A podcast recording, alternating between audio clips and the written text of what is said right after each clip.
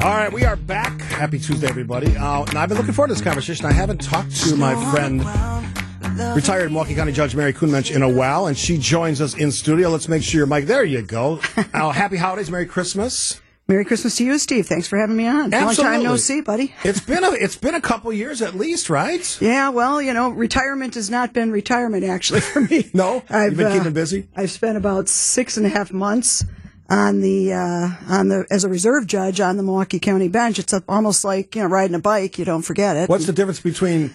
I know what the technical difference is, but as someone who's served as a judge and now serving as a as a you know, It's a reserve role. You are asked by the chief judge in the Supreme Court to come in to whatever county needs uh, uh, sort of the reserves to come in and cover a judge's calendar that may be out on medical or sick leave or or family leave. And uh, in the case of Milwaukee County, something that you may have anticipated, but uh, it's we're we're sort of in the throes of it is a huge transition from when I was on the bench and retired in January of 2019.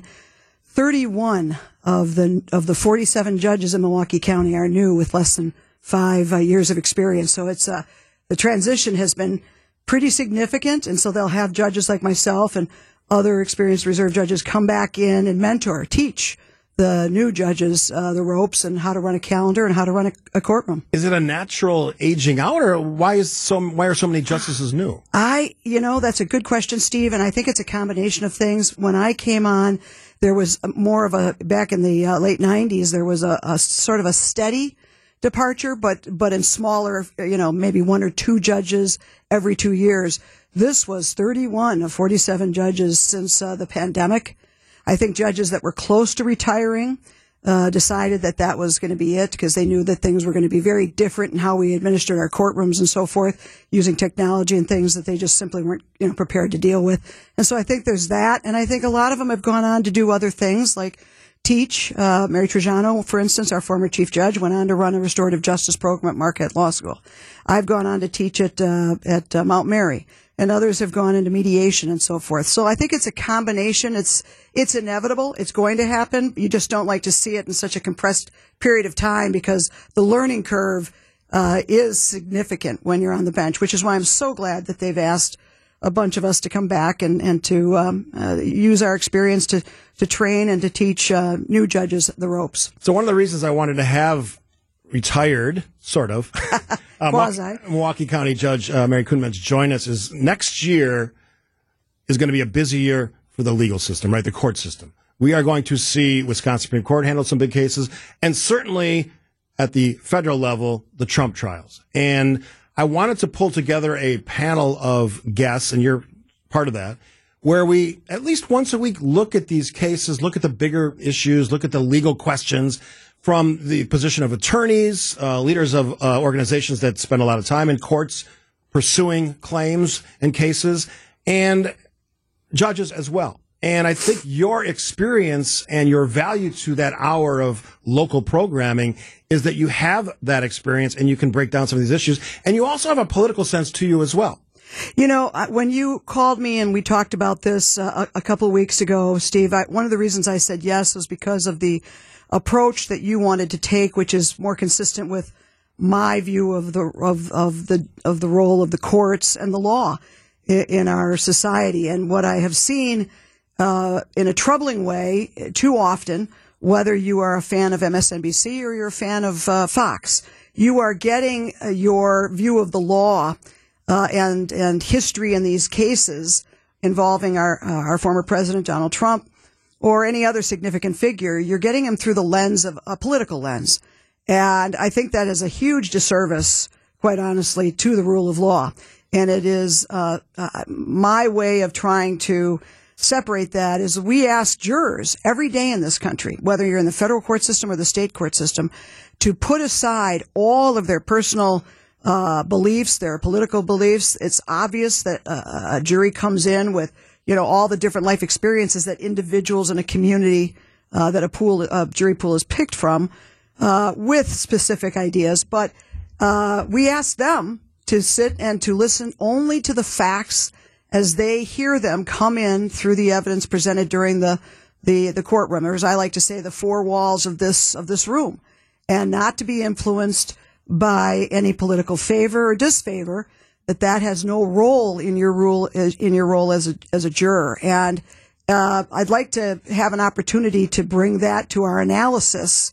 And you gave, I think, us an opportunity to do that with some of the other really smart people who come from different sides of the sure. political aisle. But um, when it comes to being a prosecutor or a defense attorney or a judge, in my case, uh, we like to think that we are uh, we are able to put aside all of those kinds of things and dispense justice, as our oath says, without respect to persons. Retired judge from Milwaukee County, Mary Kuhnmuench, joined me in studio after the break. The politics of some of those decisions and the future next year when he talked some about some of the big cases in Wisconsin, one of the Wisconsin Supreme Court, and certainly can't ignore the Trump trials. As I said, that'll be part of a, of a new nine o'clock hour next year on WTMJ. Quick break here. More with Justice can I call you Justice? Well, you just gave me a promotion. Did. I'll take it, yeah. but uh, it wouldn't be true. It's Judge. I'm happy with being a trial court judge. There you go. Mary Kuhnmuench after this.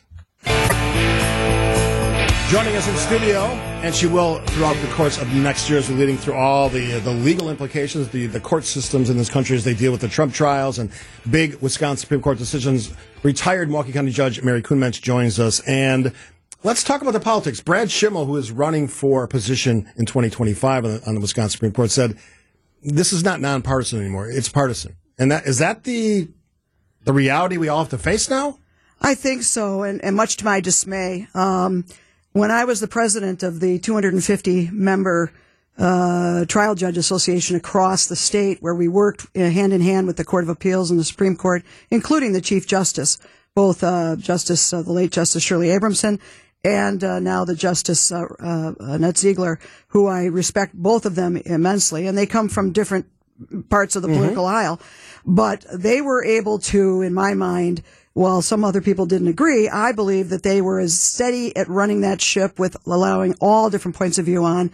It has become uh, far and away much more partisan. To my dismay and to my disappointment, I don't know that we can ever get it back. But what I do, uh, what I am hopeful for, is that uh, until proven otherwise, even with the partisanship, I'm hopeful that uh, justices, as they grow into that, the wisdom of that position, the highest court in our state or in our land, uh, for that matter, that they uh, get more uh, comfortable in their role as being a judge and not an advocate. You know, I, I've used this term before. Sometimes judges surprise you, and I will have to go no farther than Justice Hagedorn. He's irritated liberals and he's irritated conservatives with some of his decisions. So sometimes, whatever the nonpartisan slash partisan reality is on the court, sometimes justices will surprise you. Absolutely. And my, I, that's a very good example. I butted heads with Brian Hagedorn when he was chief counsel to uh, Governor Walker and uh, felt that he was overstepping uh, in many instances his role in the judicial selection process, looking for people with a point of view. To my surprise and happiness and gratitude, I think Brian, who is always incredibly bright, incredibly bright, and uh, he has grown almost instantaneously in my mind, being one of the top two justices on our court, along with Ann Walsh Bradley. Is it far fetched to think there could be newer examples of that? We ha- we have a new justice, obviously Janet Protasiewicz, who just, who just joined the court. Janet is is a, a, full disclosure good friend of mine, and very happy that she's where she uh, has wanted to be. And I have high hopes for her. And in fact, I think she could, in fact, uh, turn a lot of heads. Uh, and may align with Brian Hagedorn more than she does with even the liberal uh, uh, sector of the bench that some people are expecting her to be. I don't know that that, knowing Janet the way I know her and the criticism that has come her way, I think it's unfounded. Janet's also very bright. Uh, Janet's a very social person, knows people from across uh, the diversity of her friendships and uh, relationships with different people across from different areas of the state is amazing to me. I think uh, people are going to be surprised, but I, it wouldn't surprise me if she aligns herself more with Brian Justice Brian Hagedorn. As we look at some of the cases the Wisconsin Supreme Court will take up, redistricting is one of them. Obviously, abortion decisions, other ones that have serious consideration about what we're doing in the state of Wisconsin.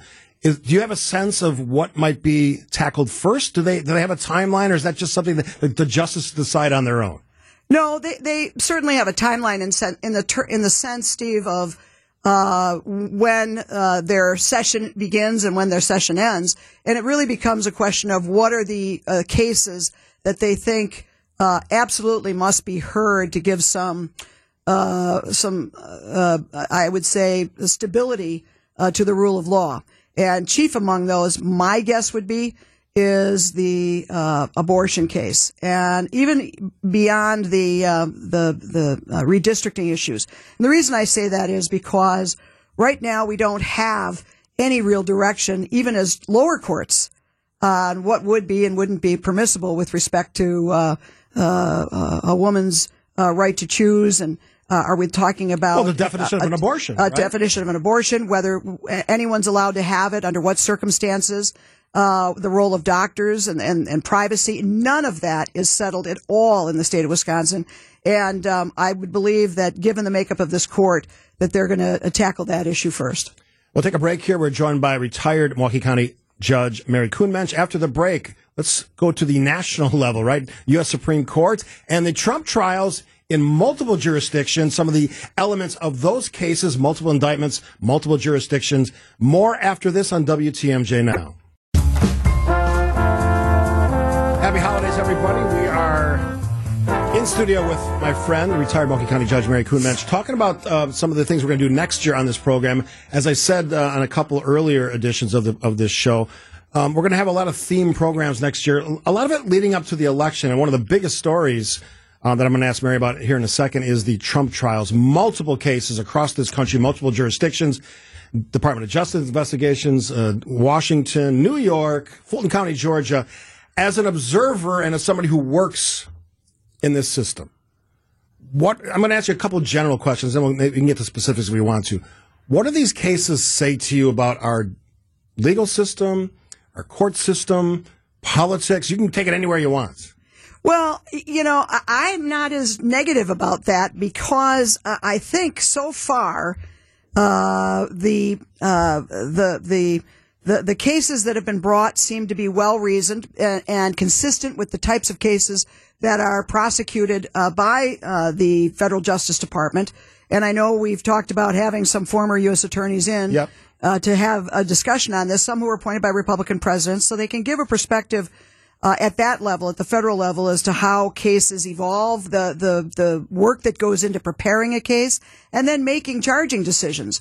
What has gotten the most scrutiny is uh, the Justice Department and the, politiciza- the politicization of it. And um, I uh, don't think it's as political as uh, as many of my colleagues do. I think that they still seem to be on the right path, charging uh, both. Uh, believe me, they've tra- they've charged uh, or they haven't charged, but they're investigating the open records uh, and the secret weapon or secret records and uh, and uh, intelligence case? documents yep. from Biden's mishandling of them when he was a vice president. Mm-hmm. Uh, they haven't come to any conclusion or any decision on that, but whereas, whereas they have with regard to the investigation that led up to the charging of uh, President Trump, uh, former President Trump, and, and and now down in Florida in the Southern District of Florida, where that case is going to play out probably at some point in the late fall, is my guess.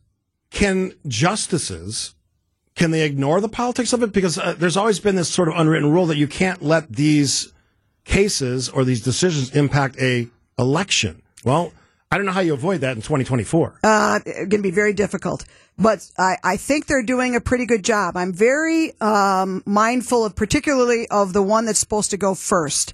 That seems to be the Justice Department's uh, plan. It seems to be the most well prepared case by Jack Smith, uh, and that is the January 6th uh, insurrection, riot, whatever you want to call election, it. Yeah, election interference. The election interference case, and there obviously the politics surrounding that are you know are unavoidable. But in terms of scheduling it, uh, the judge that has that case right now is being v- almost, in my mind at times, almost too deferential to the person that she has before them.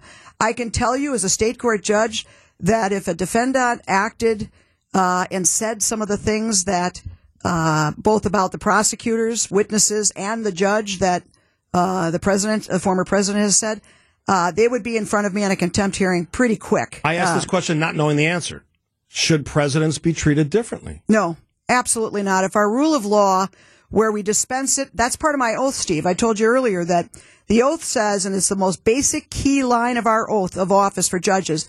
Do you swear that you will uphold in, uh, the, the, the Constitution, but also will dispense justice without respect to persons? That means simply, in plain English, that it doesn't matter if you're a prince or a pauper, you are to be treated the same. And if we start deviating that uh, now because of the the cynicism uh, of our politics, and we let that seep into our justice system, I think that's a huge mistake and it will undermine not only our justice system but also our democracy. Beyond these individual cases, the U.S. Supreme Court is looking at issues of presidential immunity and obstruction of justice related to Donald Trump's conduct. If you have a thought about what they might say, these justices, a conservative leaning court, certainly, where they might go with those questions. I think, interestingly enough, um, uh, my belief, given the, the, the track history, and it's a short track history for some of the newer justices, but even Amy Coney Barrett uh, and uh, Justice Kavanaugh have uh, given some signals as to their approach to these cases. Uh, if you've if you're familiar with the Brethren, which was one of uh, Bob Woodward's great books from the of from the 1980s, books, yes. and now we have an equal leak uh, of interesting tidbits about how some of these major decisions have come out, uh, and they're trying to decide who's leaked it. More often than not, it's it is intentional, and it is by law clerks. They're gossipy. Are uh, are uh, is are there tidbits that come out that are true? Sure. Uh, should it come out? No. Is it harmful? Some of the stuff is, some of it isn't. Some of it makes judges and justices look human the kinds of things that we would talk about with my staff that we keep private after a particularly horrific case. And we go in the back and we decompress. And you do share things that you otherwise wouldn't share with the public. Should that stuff uh, be leaked and released uh, uh, and and turned or spinned a certain way? No, I think at the at the point where we're at, uh, every slice of, of gossip seems to be, you know, no matter if it's about, uh, you know, what their pr- choices were for breakfast in the morning or how they approach a case seem to be on equal measure, and that's that's disappointing to me. Last thing, we only got about a minute left before I have to go to, to the news. Um, Fifty years from now, those citizens, I'm probably not going to be here, but my grandkids will. Yep. How do you think, from a judicial perspective, they'll look back on this time in our country? I think if I have a criticism of um, where we are at in history, and maybe it's my pie in the sky, absolute love of country. Um, I think we are at a crossroads. I think we ha- it's generational, and I think it's uh, philosophical. I think we've got a large segment of this country, particularly young people, that are uh, uh, way too progressive, are socialistic in their views, and we've got uh, a segment of our country that's perfectly happy with uh, authoritarianism. And I didn't want to grow up in either one of those places. I wanted to grow up in a democracy called the United States of America, and I want that for my grandchildren as well. I love that. We'll have more of that next year. Retired Milwaukee County Judge Mary Kuhnmuench, always a pleasure to talk to you. We'll continue the conversation in 2024. Merry Christmas, happy holidays to everyone out there and to my family. Love you. All right, well said.